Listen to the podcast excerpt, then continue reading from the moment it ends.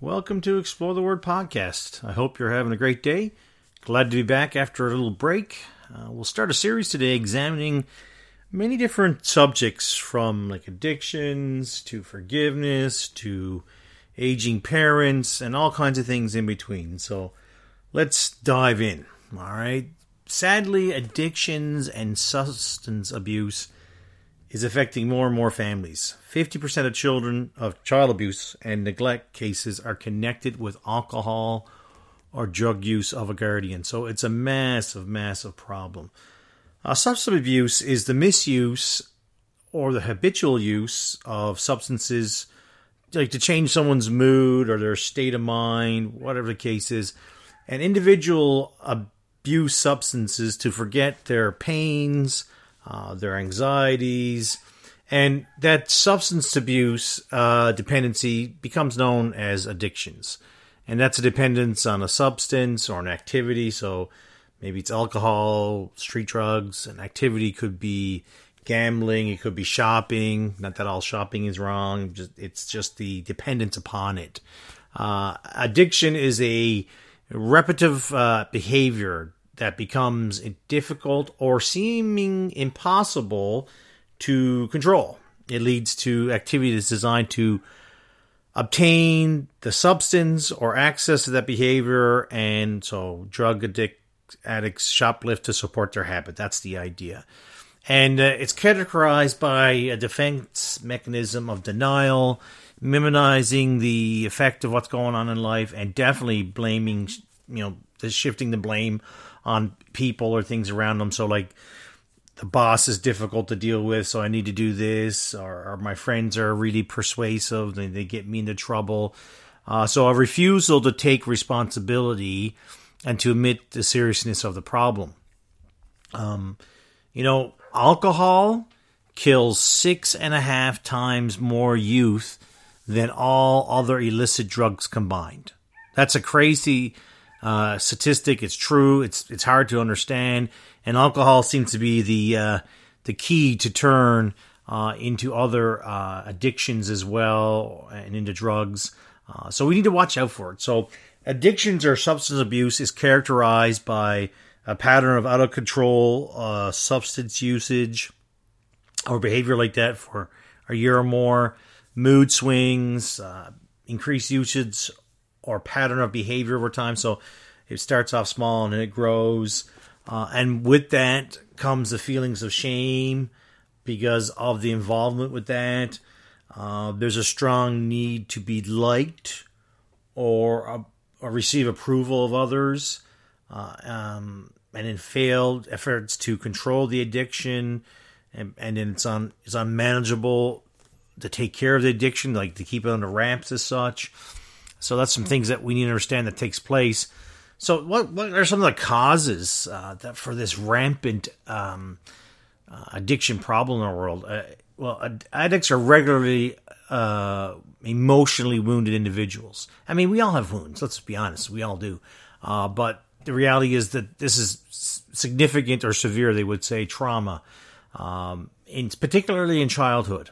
Uh, one study of sex addicts found 81% had been sexually abused as a child, um, 74% physically abused, and almost 100% emotionally abused.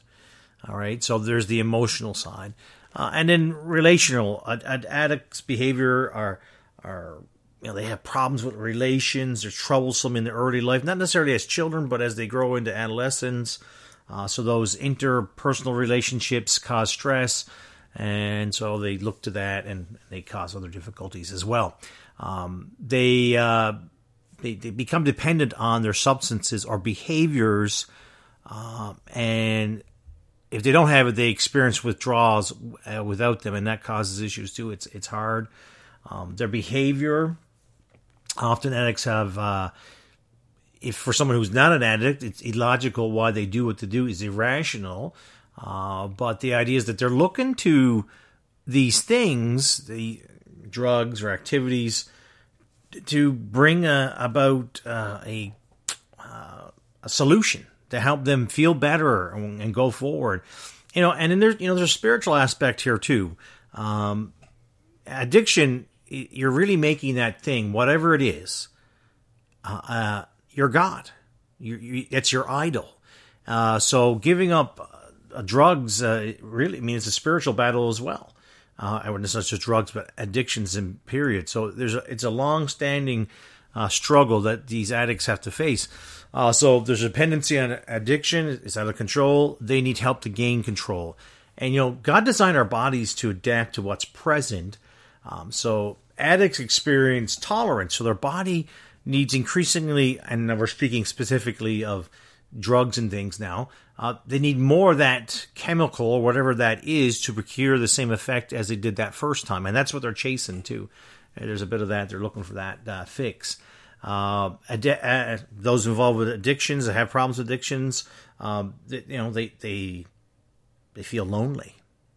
Um, there's anger, there's sorrow, there's depression, um, and has so many negative consequences. Right? Uh, they're, they're, if they know Christ as Savior, and listen, just because you're a Christian doesn't mean you don't get involved uh, as an addict with different things. It definitely can happen. But if we are as Christians, well, we're not in the right our relationship with the Lord. We're always His child, but our fellowship is definitely strained. Uh, it leads to poor health issues, uh, chronic pain. Um, there's all kinds of relationship problems. Uh, that that's just some of the consequences. That's not all of them. Isaiah five eleven says, "Woe unto them that rise up early in the morning, that they may follow strong drink, uh, that continue until night, till wine inflamed, them." many alcoholics are so dependent on alcohol that they begin early in the morning, continue drinking late into the night." Uh, the tragedy of addiction is that it influences and dominates or dominates the desires and choices of that individual. Um, the even greater tragedy is that the addict, uh, addicted people, reject the Lord's work in their lives, uh, and and they, they don't have the access because they make that choice of the, the comfort and joy in Christ, and they push away people who try to help them as well. Not to say every one of them does, but a lot do. Isaiah chapter 3, verse 3 And I said unto her, Thou shalt abide for me many days, thou shalt not play the harlot, and thou shalt not be for another man, so will I also be for thee. So, uh, those involved, those who are addicts, they have some powerful enemies uh, you know, that are working against them. The addiction itself, uh, uh so become very possessive. Um, um, they uh, it's all about that drive to get that the next fix. Um, so it's it it ruins. It can destroy.